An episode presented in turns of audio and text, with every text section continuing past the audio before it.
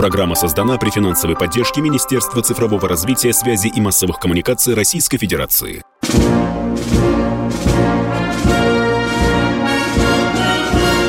Военная ревю. Полковника Виктора Баранца. Доброе утро, уважаемые радиослушатели. Мы начинаем.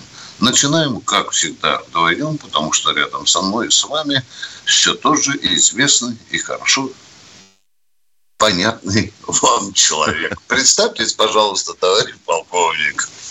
Полковник в отставке Михаил Тимошенко. Здравствуйте, Спасибо. товарищи. Давай. Страна, слушай. Приветствуем всех, Четлан. Громадяне, слухайте сводки Софинформбюро. Дивись, Микола. Поехали, Виктор Николаевич. Ну, на главный вопрос э, сегодняшней передачи, а вся ли законодательная база готова к мобилизации в России, я отвечу вам в конце. Ну, а сейчас по самым актуальным вопросам э, специальной военной операции, да и о том, что происходит вокруг него. Мы военное ревю, и, конечно, мы не можем не обратить внимания, что вчера был смещен с должности герой Российской Федерации – заместитель министра обороны Дмитрий Булгаков. Да-да, тот самый Булгаков, о которых войска говорили, что у него в жилах чуть-чуть горюче-смазочный материал текут, потому что это а, матерый, если Дмитрий Витальевич меня простит, тыловик, который очень многое сделал для армии. Но и особенно его блистательную организацию так называемого Сирийского экспресса, я имею в виду материально-техническое обеспечение нашей группировки э, в Сирии, которую сейчас изучают во всех вузах, военных вузах США и других стран НАТО. Ну и, конечно, нас просят, за горло хватает уже, руки выкручивают. Скажите, почему сняли Булгакова? Ну, как это у нас водится на Руси, когда смещают министров, заместителей, власть не считает необходимым объяснить толково, ясно, честно народу. Но если вас интересует мое личное мнение, исходя из того, что я знаю, что, скорее всего, это связано с мобилизацией. Видимо, база, материально-техническая база э, для мобилизации оказалась не вполне готова к этим приему 300 тысяч мобилизантов, но это всего лишь моя догадка. Ну, а теперь на поле боя самая горячая, самая опасная даже, не побоюсь сказать, точка, это, конечно, красный лиман. Противник атакует сразу с трех сторон. Ну что, там очень э, я вам скажу, да, героические, если это слово применимо, дерутся воины 20-й армии, а также казачки, терские, кубанские казачки, они пока не дают возможности противнику э, ворваться э, в Красный Лиман, который пытается вообще нанести сразу, говорят, три фланговых удара, но, слава богу, отбросили – наступающих. Еще одна точка бросим свои взоры туда вверх, на под Харьков, на Купинск. Там противник остервенело пытается атаковать наши позиции. Тем не менее, ему удалось на Осколе все-таки не только закрепиться на захваченном плацдарме, но и расширить его. Но что странно, даже при, этой, при этих остервенелых атаках на Купинск – Э, несколько бригад украинских срочно перебросены в направлении Запорожья. И что там нам говорит администрация Запорожья? Противник, противник готовит очень мощную группировку.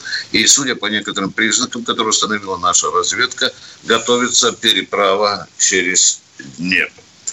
Ну что в Киеве? А в Киеве уже поговаривают о новой мобилизации, уже скребут по сусекам.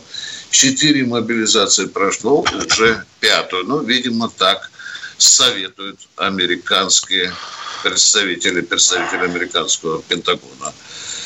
Так, ну что еще на поле боя? Растет количество наемников. И вот тут вы помните, когда начинались события на Донбассе, мы лукавенько говорили отпускники. Помните, да? Мы знаем, кто такие отпускники. Вот эти отпускники, оказываются, в огромных количествах, в том числе из Соединенных Штатов Америки, появляются на поле боя. Такие были замечены и установлены на том же Харьковском э, направлении.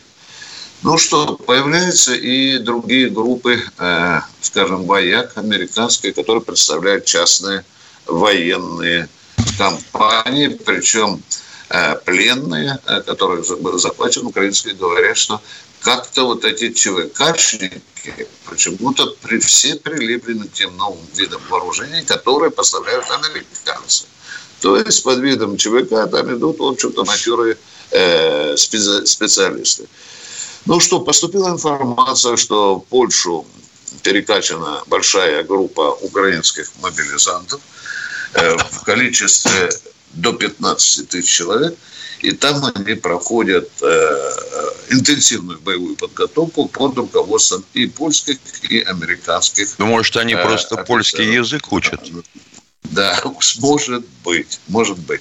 Да, не могу, тоже связано со специализацией, может, косвенным образом. Э, сейчас очень серьезно э, в Киеве дискутируется вопрос, какого же хрена Зеленский продает электричество в страны Европы, когда целые города и села там отключаются от света. Я попросил одного из своих честных украинских коллег сказать, а в чем дело? Он говорит, ответ просто. Они таким образом рассчитываются за оружие, которое, которое поставляет э, э, Европа Украине. Ну что, э, еще касательно операции. Вы знаете, что до объявления Путина мобилизации было очень много добровольцев. Там, на поле боя, на, на, на, на всех фронтах. Добровольцев, людей, которые туда по собственному желанию уехали. И власть, по-моему, поступает очень правильно, правильно говоря, что всем будет тоже предоставлен э, статус предоставлен участникам боевых действий. А, а, а куда тут деться? Это единственное правильное и резонное э, э, решение. Я сегодня, э, это моя обязанность, это моя работа, я сегодня очень плотно пошастал по киевским сайтам. Э, ничего нового, перемога, но э, удивительно, как сейчас мобилизовалась вот этот ЦИПСО, вы знаете, Центр специальных операций. Они уже своих карликов выкатили на каналы, на, имеется в виду, на, на информационные каналы, которые, внимание, смотрите, он вызывает аналитиков и задают вопросы. Посмотрите, что меня обожгло. Так, высоколобые аналитики отвечают на вопрос представителей ЦЕПСО. Как нам скинуть Путина? Как вывести на улицы, на российские улицы миллионы людей? Что нам делать ну, агентуре, имеется в виду прежде всего работающей в информационной области, что нам делать и как поступать, когда в Россию пойдут первые гробы мобилизантов. Да, как нам уменьшить авторитет Пригожина и Кадырова? Посмотрите, какие вопросы. Как вы себя дома? Как вы себя дома уже обсуждают и, и так далее. К чему я это еще говорю, дорогие друзья? Понятно, что идет война и валится гигантский вал Дезы. И даже у нас на чате, вот мы сегодня будем вести передачу, вы увидите, появляются люди, которые вбрасывают, если вы лопоухи, подставляете уши, вам сейчас же подбросят очень любопытную информацию. Ну, например, а вот, вы знаете, в ходе мобилизации призвали отца шестерых детей. Дальше, дальше, внимание. А, а, вы знаете, а там объявлено о том, что, в общем-то, все будут мобилизоваться, и уже 1 миллион 200 тысяч Путин все равно призовет. Подставляйте ушки, подставляйте. Сегодня пришла информация, что призвали э, военнослужащего запаса с ишемической болезнью сердца. Вы знаете, если вы сегодня на нашем чате или где-нибудь прочитаете информацию, что под мобилизацию в России уже попали без руки, без ноги или без глаза, подставляете уши и верьте этим. Оно, если всерьез, пожалуйста, очень тщательно пережевывайте эту информацию, которая появляется в соцсетях. Ну, еще около, э, скажем так, то, что происходит в нашей операции. И Евросоюз, ну, зараза морозливая, ну, конечно, он бы не... А, Еврокомитет, извините, Миша, да, по-моему, объявил, что те, кто бегут от мобилизации, да, россияне, им запросто выдавать визу. Ну и, наконец, на самый главный вопрос, дорогие друзья, надо прямо признать, что законодательная база под нашу мобилизацию полностью не готова. Но чем угодно занимались наши законодатели, какую-то херню, извините выражение, не принимали какие-то мелкие законы, а стратегические вопросы мобилизации вообще, вы знаете, существует еще если не в советском виде, то в полусоветском виде, где не предусмотрено решение от гигантского количества бытовых, там, военных, материальных, юридических вопросов. Сейчас в срочном порядке как сказал генерал Горулев, в стиле ошпаренной кошки решается этот вопрос. Ох, это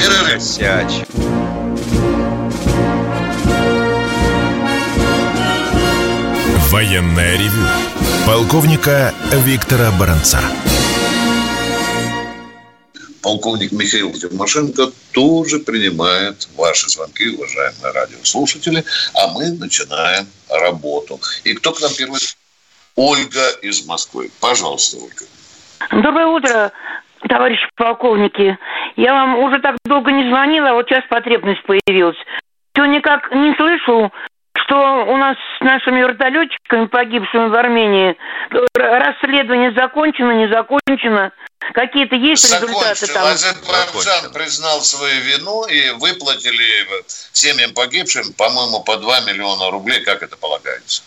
Ну, наконец-то, господи. Вот. А второй вопрос у меня следующий. Вот уже который раз слышу, как зернохранилища там всякие разбивают на, на Донбассе. А нельзя из тех э, зерновых поставок, которые он в Одессе, какую-то конфискацию делать именно на, хотя бы на такое же количество зерна, которое они уничтожают? Так для, этого, нам, для этого да, надо говори, Одессу говори. взять. Для этого да, надо да. Одессу взять, а потом да. конфисковать. А вот так, да. Ну, а да, как да. иначе-то? А вот заранее-то вот уже есть же договоренности про то, что мы там как-то э, существуем, организовываем все это. Оля, не путайте зерхранилище на Донбассе с тем зерном, который лежит в одесских портах. Там вопрос уже вроде бы решен, имеется в виду, что можно вывозить. А куда, как, это уже другой вопрос. Так я-то говорю про другое. Я говорю про то, что они там а. Я вот, а я Вчера вот опять было пойму, у вас. Про что вы говорите. Про она говорит, она говорит о том, пока что нельзя такое, он... да, замечать. Я пони... Да елки-палки. Я понимаю это так. Дама предлагает, если на Донбассе сожгли какое-то зерно, конфисковать зерно у Украины в равном Правильно. количестве. Да. Но для этого же ну, надо, это... но для этого же надо зерно взять сначала у Украины, а потом конфисковать. Сначала же надо взять Одессу, а потом конфисковать. Ну как не понимает, мадам?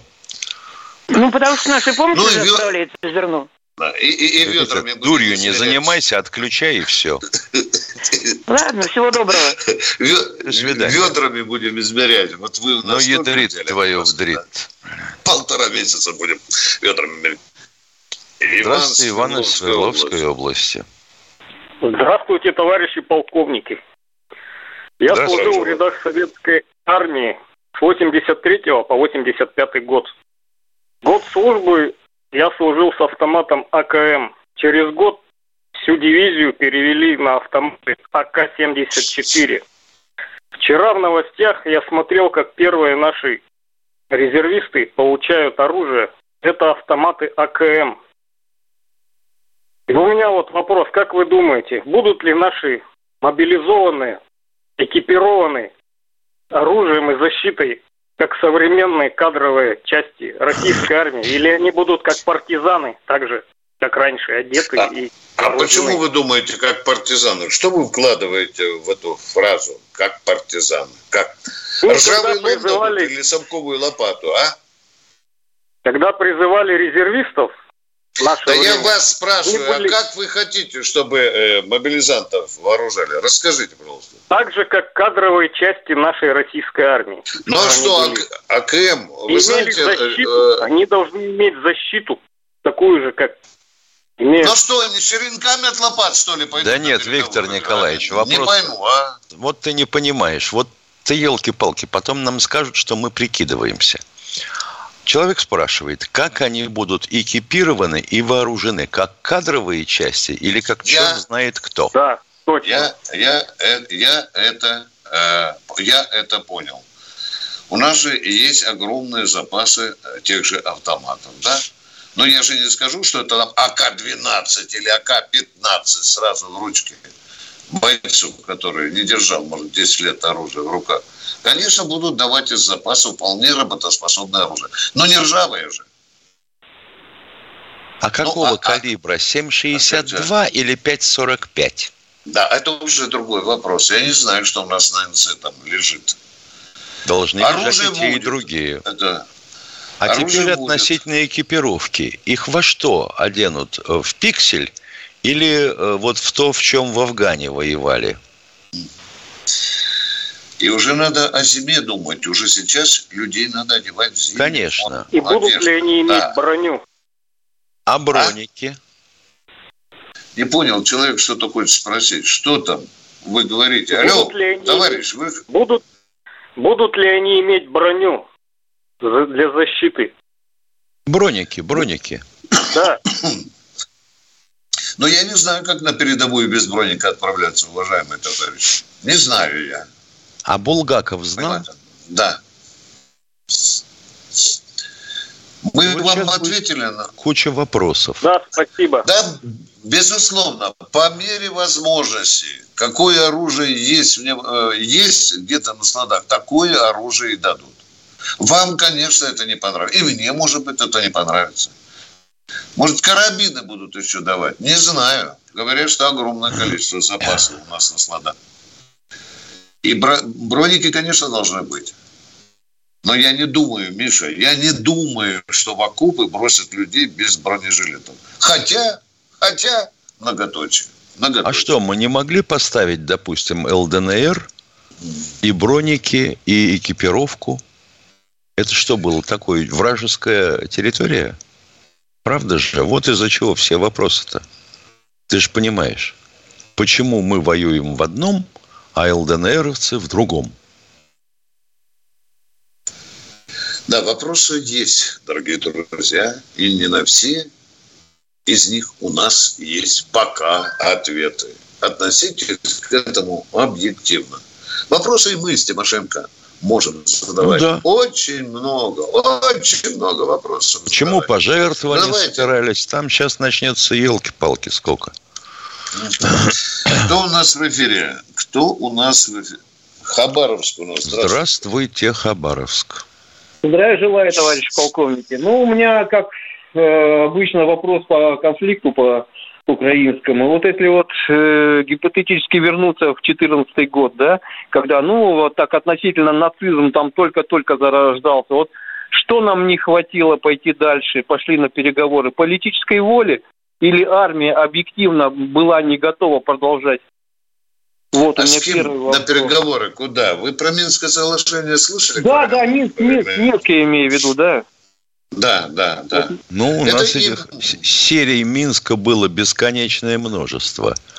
И ничего это не дало, потому что Украина свои я обязательства не выполняет. Я-то понимаю, но у меня такое подозрение, может быть, пошли на уступки, не была готова, готова ар- армия объективно воевать. Просто когда нацизм зарождается, зарождался, вот у меня вот аналогия с фашистской Германией. Если бы вот когда там это все зарождалось, а ну, допустим, 32-й, 33-й год, вот кто-то бы остановил вот это вот безумие под названием фашизм, мы бы не получили Великую Отечественную. Вот так же в 14-м вот возможность вроде бы как была, но вот остановились.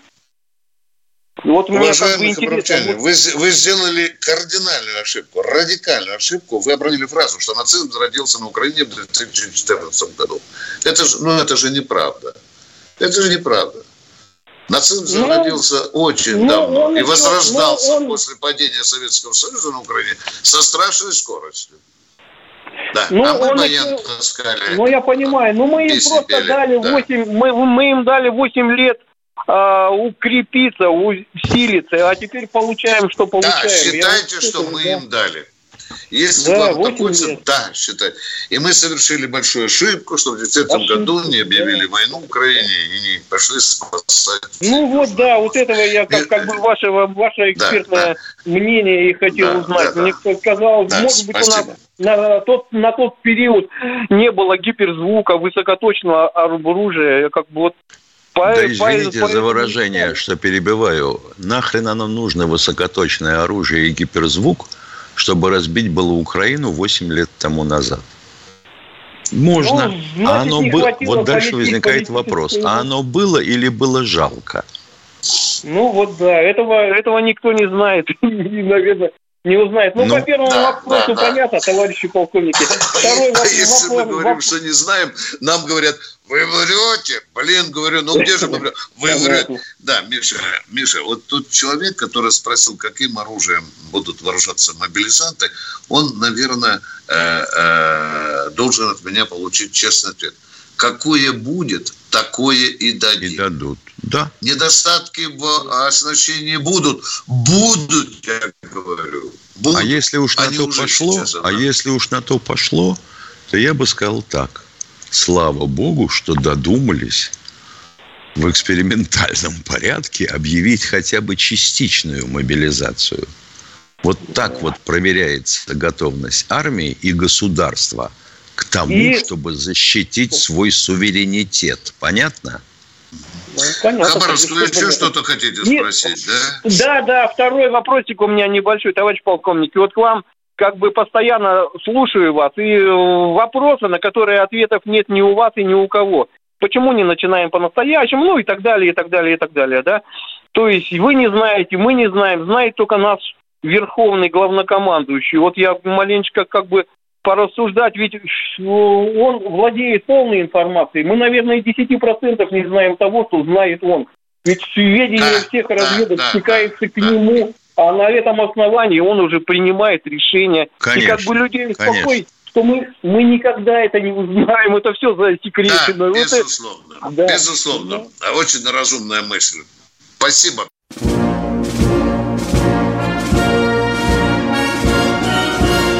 Военное ревю полковника Виктора Баранца. А ну, баронец Тимошенко, не виляя фастом, не залезая под корягу, отвечайте на вопросы, которые вам поступают. Мы готовы, поехали. Кто у нас следующий? Дмитрий из Красноярска, Здравствуйте, пожалуйста. Дмитрий из Красноярска. Доброе утро, Дмитрий Красноярск. У меня вопроса нет, хотел спросить ваше мнение. Вот смотрите, сейчас же уходит э, большое количество талантливых, образованных мужчин в горячие точки. Многие из них же наверняка не обзавелись семьей полноценной, то есть не родили детей. Но все-таки, может быть, вот на ваше мнение, есть ли резонно сдавать биоматериал там, мужчинам до 40 лет? К примеру, если его погибает, э, например, женщина захотела родить ребенка, и в дальнейшем история семьи не прекращается, а продолжается. Вот, и, соответственно, есть память о герое, ну и передается дальше поколение. Вот что вы думаете? Вы предлагаете создавать спермобазы э, от тех, кто да? Э, уходит на передовую, да? Да, ну, я не знаю. да? Это надо, надо советоваться э, со специалистом. Да я не знаю, как все общество на это отреагирует. Что ты думаешь, Миша, на сей счет, а? Ой, это вот, кончится вот тем, такая. что скажут, а давайте потом будем отбирать асиминаторов. Ну да, да. Да. Вы знаете, у, нас э, сексуально здоровых мужиков э, еще хватает, и надеюсь. Да хватит. у нас есть еще вот Серж Птицын в чате, который постоянно пишет, что законодательство не предусматривает частичной мобилизации. А я думаю, что надо ввести понятие индивидуальная мобилизация, отловить Сержа Птицына и показывать всем, в первую очередь на радио и ТВ КП – вот Серж Птицын, который эту хрень написал. Мы показываем его всем, чтобы нафиг отбить аппетит к глупостям. Продолжаем военное ревю. Кто у нас следующий? Здравствуйте, Алексей Черемушек. Черемушек. Здравствуйте. Здравия желаю, товарищи полковники. Спасибо, Михаил Владимирович. Я нашел документ, который называется «Будапештский меморандум». Пришлось над ним посидеть, хит, хитрый документ, да. И первый вопрос. Правильно я понимаю, что, ну, как и пишется любой документ, и за него тоже отвечают прежде всего те, кто его подписал, те правительства, которые подписывают. А это был 1994 год, тогда у нас был президент Борис Ельцин и министр иностранных дел Андрей Козырев.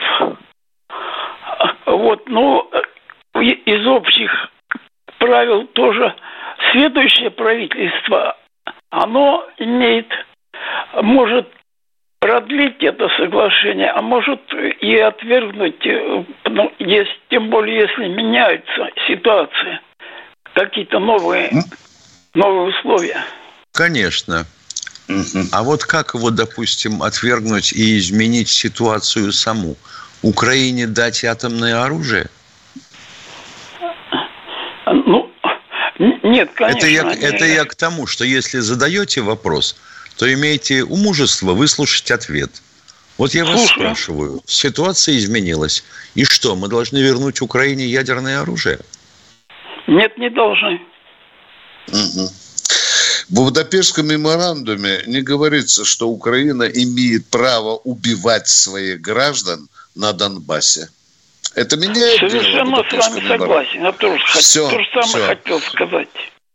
Да, и сейчас время такое, когда многие договоры, конвенции, там, и ну, так далее. И вообще, и вообще, давайте, вообще давайте будем честны. сразу отвергает, да. хотя бы та же самая озонная дыра. Ой, ё-моё, теперь озонная дыра. Подождите вы с своей озонной дырой. Дыра в другом Подожду. месте. Сзади как правило. Так вот, я хочу сказать, что вообще-то международное право, если уж на то пошло, основано на праве сильного. А мир держится на страхе, что тебя разнесут к чертовой матери и превратят в пепел, если ты куда-нибудь полезешь. Вот Точно и все. Так. Вся мудрость. Точно так. Да.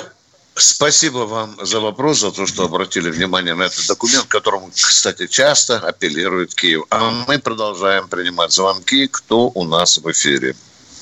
Здравствуйте. Здравствуйте. Владимир. Владимир, а вот откуда? Екатеринбурга. Ну, хорошо. Здравствуйте. Да. Здравствуйте, господа полковники. У меня вопрос к вам такой. Есть наши Скажите, армии... пожалуйста, извините, дорогой мой человек, ну давайте поговорим, а то народ нас вот тут материт, что мы в диалог не вступаем. А, а почему мы господа? Вот объясните нам, пожалуйста, а? Я не Краснодар, я Екатеринбург.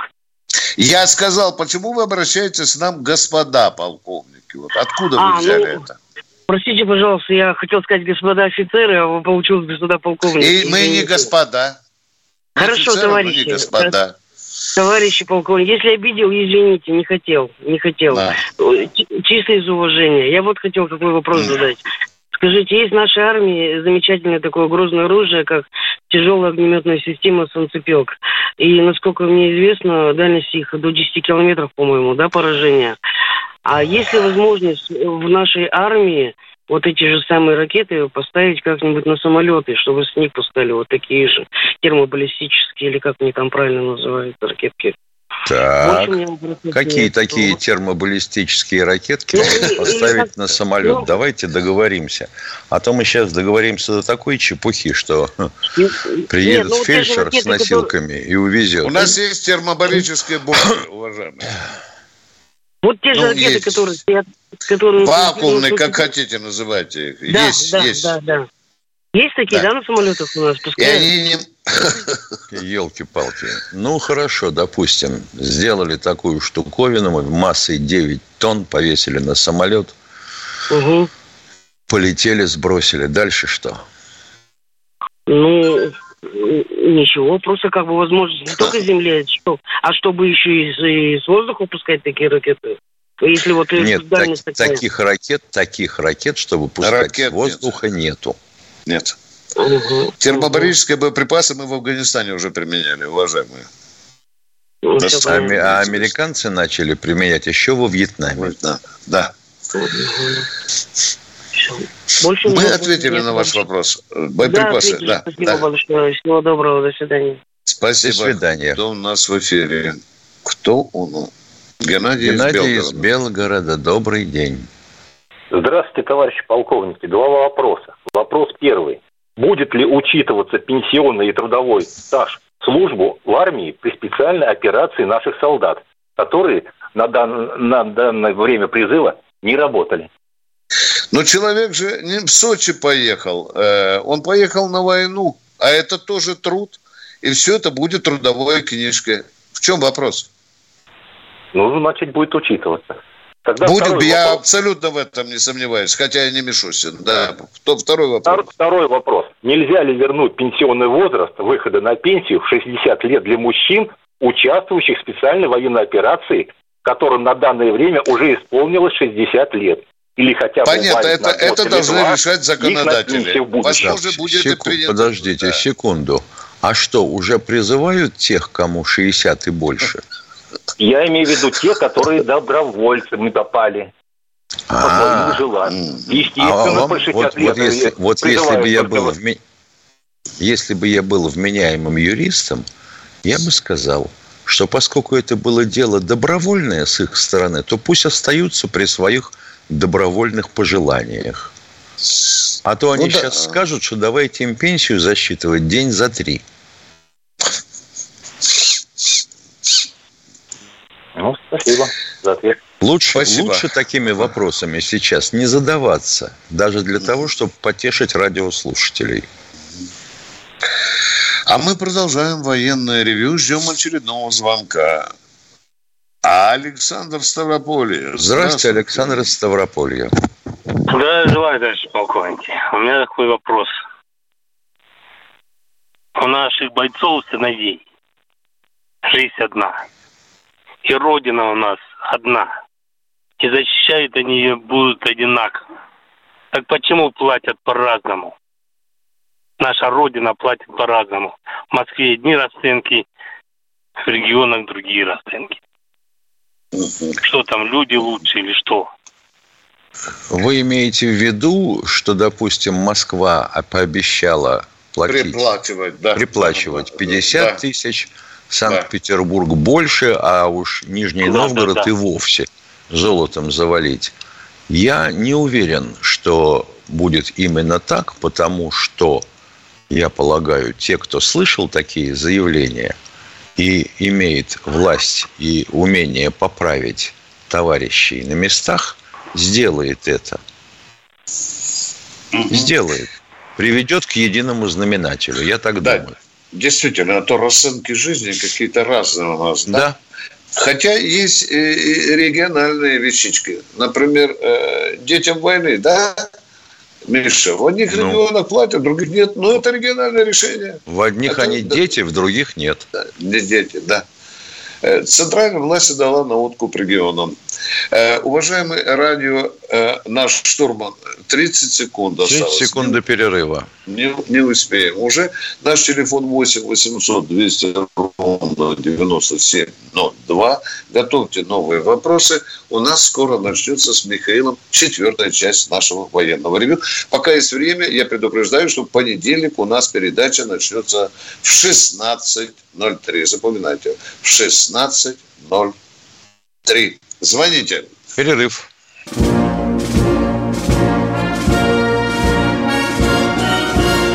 Военная ревю. Полковника Виктора Баранца. Михаил Тимошенко тоже, как и я, разговаривает с народом. Сергей из Москвы, буквально 30 секунд. Радостная весть э, хочу прочитать вам. Глава правящей партии Польши «Право и справедливость» Ярослав Качинский пожаловался на недостаточную помощь Германии и Киеву и назвал немецкие власти вредителями. Какая радостная вещь. Европа начинает грызться. Сергей, пожалуйста, Москва. А Польша не собирается напасть на Германию? Да, да. О, Какая это... жалость. Да, да. Здравствуйте. Э, здравствуйте. Здравствуйте. Здравствуйте, товарищи полковники. Скажите, пожалуйста, вот анонсировалось раньше, что на вооружение в российской армии должны были поступить «Курганец-25» и «Бумеранг», вот эти бронетранспортеры. Не Но... Э, поступили. А пока не решили. А, а решение Особенно... пока не ядрит твою вдрит. Отвечаю, пытаюсь ответить на ваш вопрос. До сих пор решение не принято. Ясно. Точка. Понял. А вы... Все, все, спасибо, конкретный, ясный ответ. Пока Давай. воюем с БТР-60, БТР-80, 82. Да. Кто у нас в эфире? Алло, военный Владимир Здравствуйте, из Владимир из Саратова. Доброе утро, товарищи полковники. Михаил Владимирович, вот наступает ненастная погода, ну, осенняя. Это помешает вот наводить э, через спутники, э, орудия там или ракеты э, ВСУшникам на наши позиции? Через спутники ничего не наводится. Просто-напросто американцы делятся с Зеленским всей информацией или той информацией, которую считают нужным, которую они получают от своей спутниковой группировки. Что-то, допустим, фоторазведка, ну сейчас оптоэлектронная, что-то радиолокационная разведка, будут делиться. Я думаю, что они будут давать ему все, что считают нужным. А погода не помешает? Если вот несколько дней будет э, пасмурно, там тучами все будет Э, ну, допустим, все, все, если, если радиолокационная разведка существует у них на космических аппаратах, то все будет зависеть от э, длины волны радиолокатора и от размера цели. Если это вы имеете в виду оптоэлектронную разведки, то есть как глазом видит, то помешает, да. конечно. Мешает. Второй вопрос у меня еще. Вот я учился военному делу в 50-х годах вот, нас учили офицеры, которые участвовали в Великой Отечественной войне. Так вот, э, там часто э, приводили пример э, установки дымовых завес. Как вот сейчас это применяется в военном деле?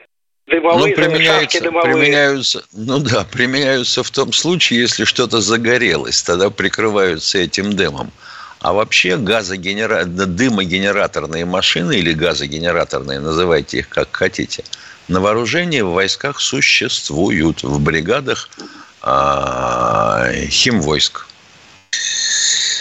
Эти дымы показывали регулярно на учениях наших. Делается достаточно просто. Впрыскивается солярка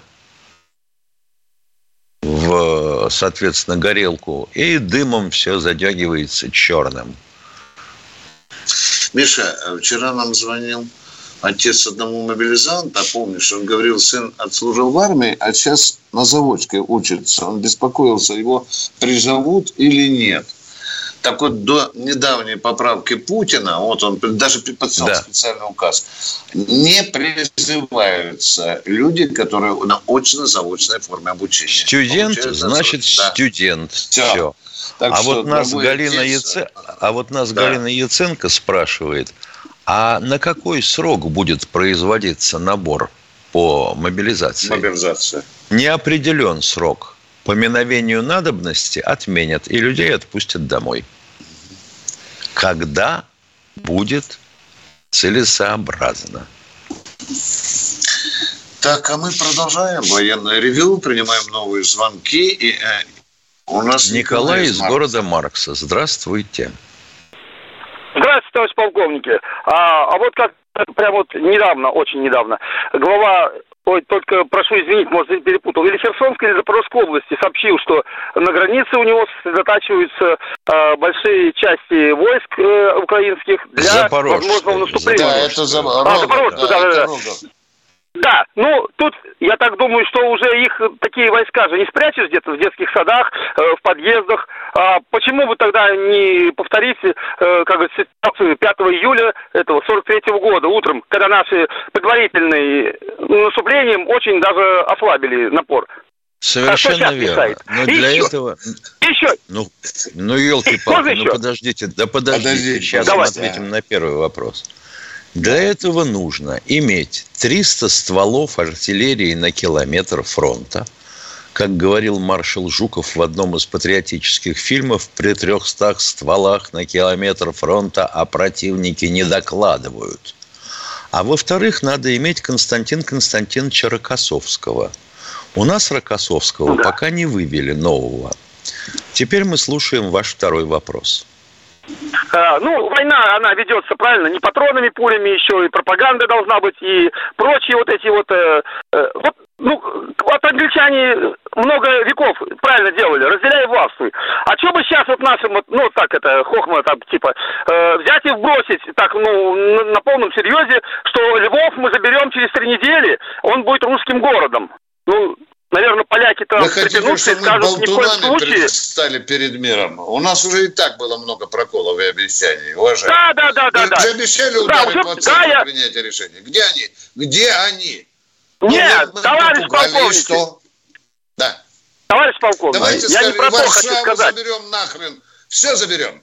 Давайте да, попугаем. Можно ну, сказать. Толку, а? Э, болтовни от этого нисколько не прибавится. Но они, а, а вдруг они это, затянутся. делать болтовню? Давайте, хорошо я скажу, львовяне, мы скоро вас захватим в город. Все. А давай я попробуем, Виктор миссию, Николаевич, да. а давай Вы попробуем можете дослушать, а, ну, товарищ полковник, а, ну вы не даете досказать-то. Львов заберем, Можно? успокойтесь. Заберем. Завтра. Нет, нет, нет, а он мне не нужен, а он мне не нужен. Алло.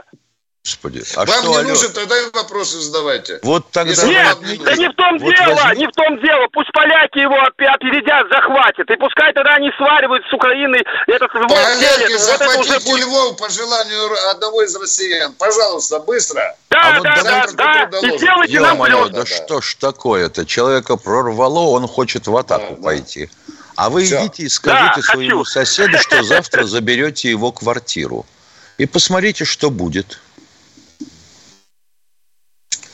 Люди добрые. А если я не соседу скажу, а если квартира спорная у другого, у третьего соседа? Ну, ну, ну нельзя же маразматические идеи подбрасывать. Извините, мы не то радио. До свидания. Кто на...